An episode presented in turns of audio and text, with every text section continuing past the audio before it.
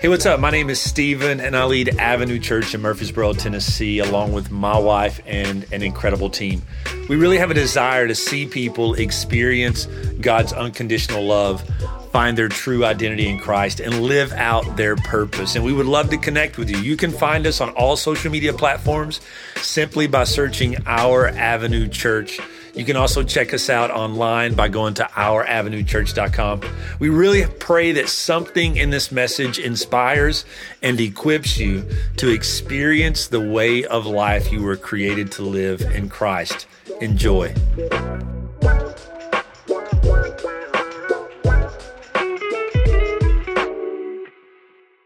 going to wrap up our series today. God is with us. Two passages we've read every week Matthew chapter 1, verses 22 and 23.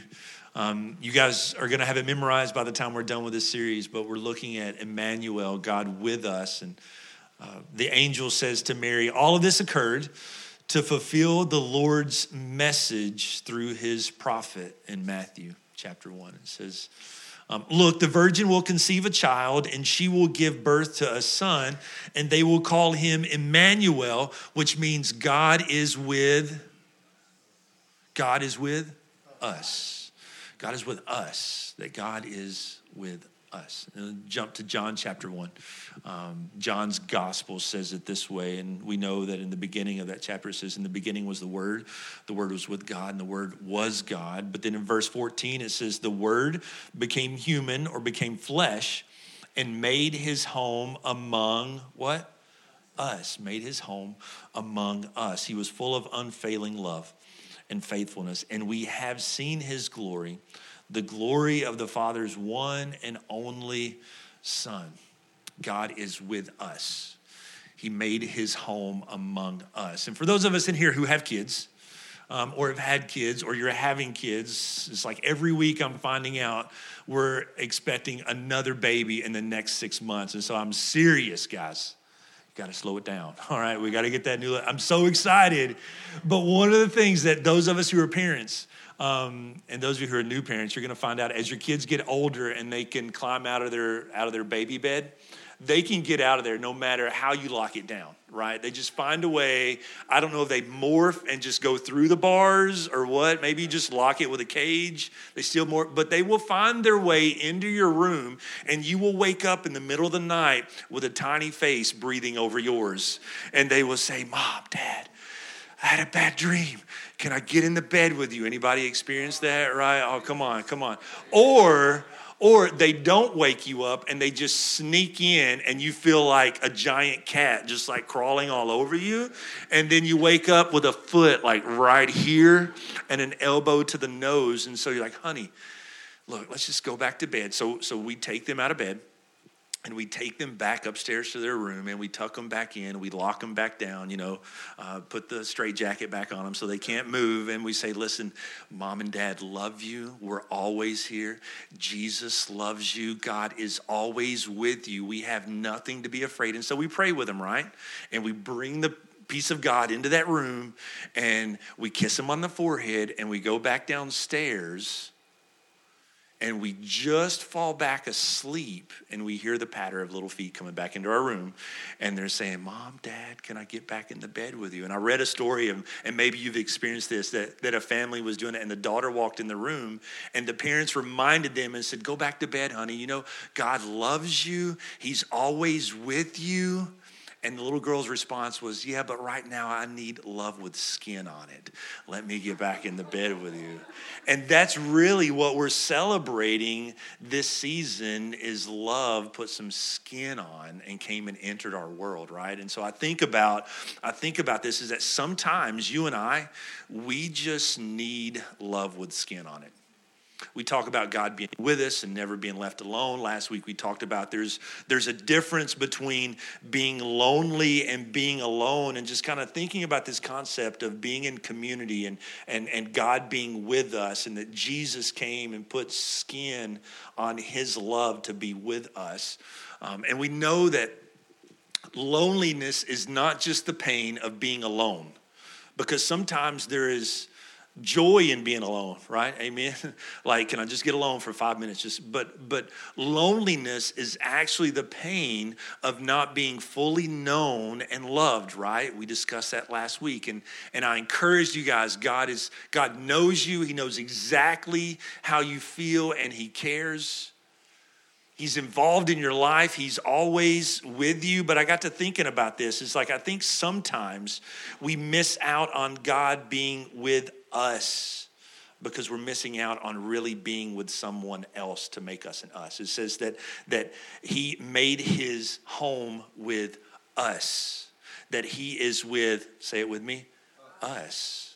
And that sometimes we think we can just that God is with us just by myself and He is. But I think there's something special that happens when we understand that God is with us, that God is with you, God is with me when we are with us. Does that make sense?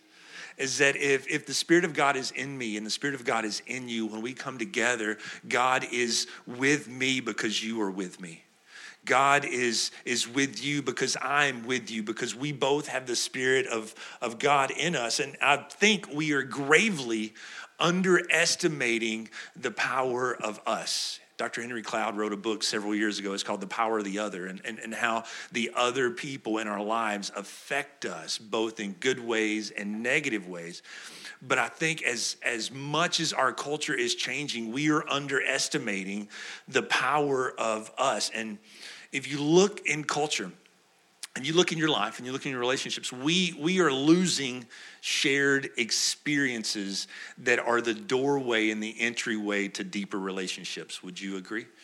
Um, it's like if you think back to back in the day when even when you were listening to music, back when they sold records, you had to go to the record store and you listened to the records and you talked about the records in the store.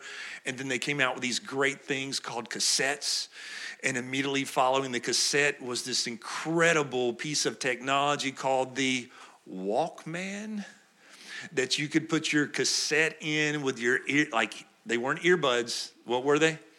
Headphones. They were headphones. They were headphones, and they had this this soft little foamy fuzzy thing on it. You know, just made your ear feel just nice and warm and cozy. And and what's happening? I couldn't afford like full length cassettes, so I bought a bunch of cassingles. Anybody with me?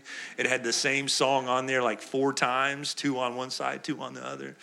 Um, but but what's happening is, in one sense, we are protecting the people around us from our bad taste in music by just putting in our ears, but we are losing that shared experience of even listening to music together. And this this cultural sociologist um, who studies generations has pointed out all these small ways, even within culture, that we are losing these shared experiences. And it used to be that the only way that you watched a show is you had to go to a movie theater or drive in, and everyone was watching the same giant screen and the same show, right? Then we moved the screens from the drive in and the movie theater into the home, and you have smaller groups of us watching a screen. But it was back in the day when you only had three, five, and seven, right? Um, you didn't have cable, and you had to turn the antenna just to get the picture right. And so you, you're all watching the same show in the room, but there's not that many choices. And so even the people you work with, you're all watching the days of our lives together, right? Even though you're in different places, like Dallas, you're all watching that. Like my millennials, younger millennials, like, what are you talking about? Saved by the Bell? Anybody? You're all watching that together, and and and, and you go to school and you talk about it, right? But what's happened even over times in culture is our screens are getting smaller and smaller and more personal and more personal, and we're having less shared experiences. We're just watching it by ourselves. And I know that's just one thing within culture that you think is an advance in one way, but it's also closing the door on these shared experiences. And, and do we have any DIYers in the room? Like you like to fix stuff, you like to work on stuff and, and figure out craft stuff, right? Um, back in the day, you had to call someone if you needed to learn how to change your alternator, change a tire, mix paint, you called your dad, your uncle, your neighbor, and they came over, and there was an us working on it together, and it was a shared experience. Now, if we need to know how to do something, who do we call? YouTube, right? I've changed. Man, you guys were just like, that was crazy. You were all in sync because you knew exactly YouTube it or Pinterest is creeping up, right? It's like we figure out how to do it without having an us. And those missing out of shared experiences is slowly, slowly closing the door on these shallow entry points into relationships. And we wonder why we don't have deeper relationships. And so we're losing this us. And I want us as a church to ensure that we experience God when we're alone in solitude, but I think there's even something greater that happens when we experience God with an us, because God is with us. He made his home with us. And we read in Romans chapter 12, verses 4 and 5, it says, Just as our bodies have many parts, each part has a special function. So it is with Christ's body. We are many parts of what? Of how many? Many parts of what? One body. And look at this. We we all belong to each other. We all belong to each other. This section is connected to this section because we belong to each other through the body of Christ. Second service, you guys belong to the first service because we belong to the body of Christ and vice versa. We all belong to each other. There is, there is something greater that, that unites us than what divides us. And Jonathan, our, one of our worship coordinators, has been sharing with the worship team over the last several weeks that, that we need to find ways, and I love this thought, we need to find ways to hide ourselves in the body and that when we are alone and feeling lonely a lot of the reasons like that happens like i said last week is, is we are we are hiding our sins we are hiding our insecurities from other people and we think we're just hiding those things away but what we're doing is we're actually hiding ourselves away. And we're called not to hide away but to hide in the body because we are all a part of the same body. And that's why one of our one of our values here at avenue church is we grow stronger in community. We grow stronger in community. And the story we get this from is from acts chapter 14 and you know we'll share this always so that you get it so that you know it so that you become it Paul is preaching in the city and they drag him out. They don't like what he's saying. They drag him out and they beat him and they stone him and they leave him for dead. And he's just laying there. And then it says that a group of believers come and, and surround him.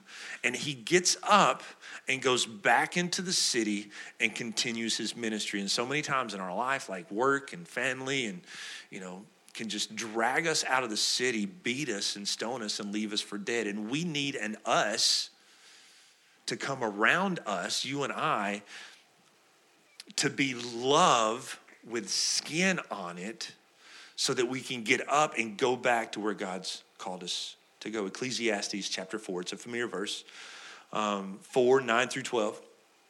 Two are better than one, for they can help each other succeed. If one person falls, the other can reach out to help, but someone who falls alone is in real trouble. Likewise, two people lying close together can keep each other warm. But how can one be warm alone? A person standing alone can be attacked and defeated, but two stand two can stand back to back and conquer. Three are even better, for a triple braided cord is not easily what?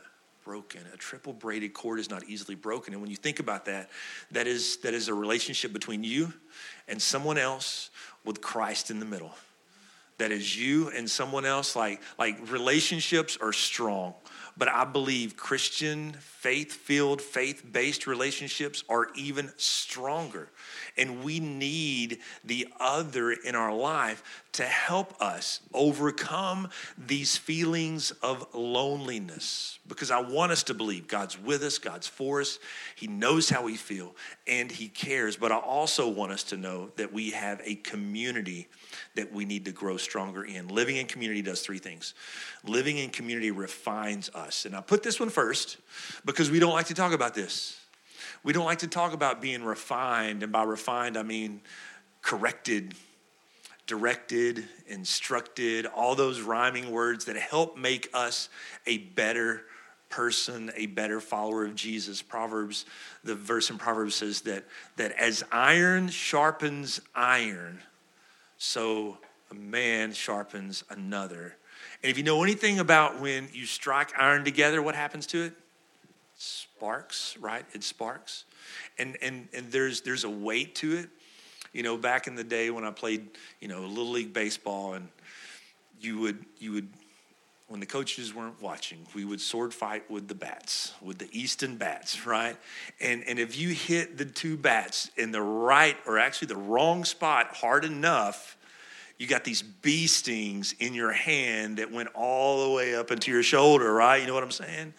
And, and that is what a community that refines us is painful sometimes. Now, sword fighting with Easton bats, that's not making me better, right? Or it's causing me to swing harder, maybe. No.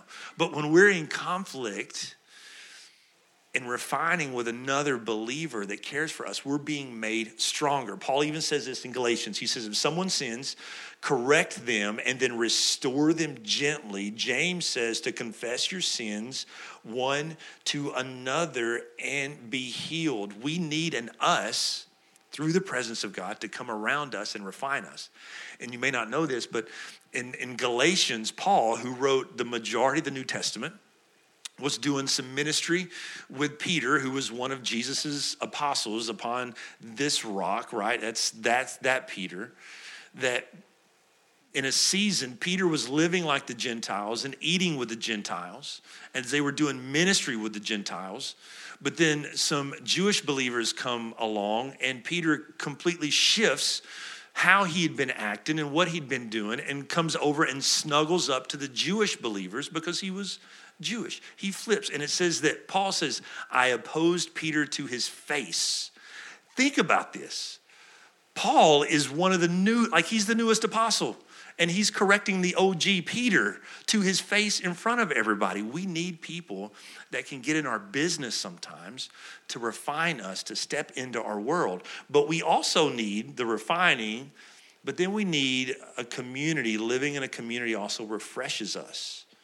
Paul says, rejoice with those who rejoice, weep with those who weep. He says that in Romans and Galatians. He says, bear one another's burdens. That as we recognize the burdens each of us carry, because we all carry things that, that nobody knows about, but we wish we, we wish they did, right?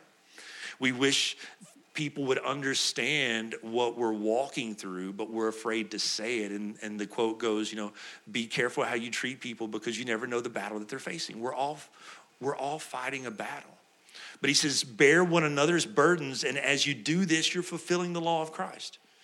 And then in Second Corinthians, he says, we are comforted in our troubles so we can comfort others. We need people in our lives, guys, that can encourage us. We need people in our lives that can be love with skin on to step into our world to comfort us, to encourage us, to bear our burdens together. But at the same time, listen, listen, we don't just need to be selfish and receive it. Guess what we need to do? We need to be that as well. And then the last thing is living in community reminds us that He is with us. Jesus says this to the disciples in John 17. It's the very last kind of conversation that he's having with his disciples before he's crucified. And he says, as he's praying, he says, Father, I am in them and you in me, so they may be brought to complete unity. Father, I'm in them and you are in me. So there's complete unity between them. It says, Then the world will know that you sent me and have loved me, even loved them, even as you have loved me. That, that when we're in community, we are in complete unity. And that we know that He is with us. I think of it like this like you guys remember the game Red Rover? Red Rover, Red Rover, send Stephen right over. I never wanted to be sent right over because I knew I wasn't strong enough to break through the line and I was going to get clotheslined and my, my Adam's apple was going to get shoved back into my throat, right? But I always wanted to be next to the biggest dude because he had the tightest grip and I knew nobody was breaking through that line, breaking through, like, you're just not getting through. I'm clotheslining them. Like, there would be times, right? You see them coming you guys moved your hands forward just a little bit, right? Absolutely right. It's like he's like you're going down. You're not going to make it, right? That's what you do. But when we're in unity and in community, it's like that. Who do we have that we can lock hands to that's got a tight grip that no matter who's running at us, they're not running through us. Because it's not just my strength and his strength, but because the Spirit of God is within me and the Spirit of God is within them, then the Spirit of God is in us. And a cord of three strands is not easily broken. It's complete unity. Paul writes this, this to the Philippians in chapter 2. Um, and this is kind of where we're going to land. It says, Is there any encouragement from belonging to Christ? Is there any comfort from his love, any fellowship together in spirit? Are your hearts tender and compassionate? So, so he's saying, look, are you receiving benefits from being in relationship with Christ? Is there, is there compassion? Is there grace? Is there encouragement? Is there fellowship together in the spirit? Um, are your hearts tender? Are you receiving all these benefits from being in Christ? And he says, if it is, then make me truly happy. He says, look, if you're experiencing that, then here's what I want you to do. By agreeing wholeheartedly with each other, loving one another, and working together with one mind and one purpose. Verse 3 says, don't be what? selfish. Don't try to impress others. Instead, be humble, thinking of others as yourself. Don't look out only for your own interest, but take an interest in others too. Verse 5 says this it says, Have the same attitude as Christ. Same attitude that Christ Jesus had. Though he was God, he did not think of equally of God with God as something to cling onto. Though he was equal, he didn't think equality with God was something to cling to. Instead, he gave up his divine privileges. He took the humble position of a slave, slave and was born a human being. What Paul is saying is, look, he left his world and came into our world. The attitude of Christ is sometimes leaving our world and becoming love with skin on and entering someone else's world having the attitude of Christ is, is allowing someone else to leave their world and enter our world as love with skin on. And, and I get to thinking about this and I'm, I wonder, and I don't know everyone's relationships and, and who's in your world and, and what you're going through. One of the things that I that I love about a small church, but can also be kind of scary, is that that I know your business a little bit more than I want to, and maybe a little bit more than you want to when I was pastoring at a church of 1,500, it's hard to know who's coming through the door, little, little, little on like what everyone's going through. But I think it's important when it comes to the body of Christ that we know the burdens that each other is carrying. Because being lonely is the pain of not being fully known and loved and and just thinking about like like do we have two or three people that we can have real authentic relationships with that can refine us refresh us that that we can be completely open with and transparent with without the fear of being rejected. Heavy like like do we have that? Do we have that? Do you have that? Do i have that? And i think about it. Look i'm i'm not um, I'm not against therapists at all. I've been to counselors. When my dad died and I had a newborn and there was a year of my life that that honestly is just like it's blacked out. It's like the whole first year of Amelia's life because of the passing of my dad, the stress of the ministry, and a new baby. And it wasn't like my first new baby; it was my third baby. Trying to figure all that out, and and like I I was lost not from God, but I was I was lost for that season. And I went to counseling and I've been to counseling, even planning a church. But but here's what I found out is like a lot of times when I'd go and sit, is I'm paying someone to listen what I wish I could tell someone else.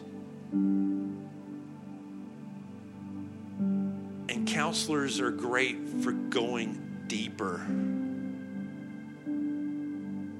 and they are trained to go deeper in certain things. But I think so many of us is we are afraid to allow people into our world to be loved with skin on, to be able to share.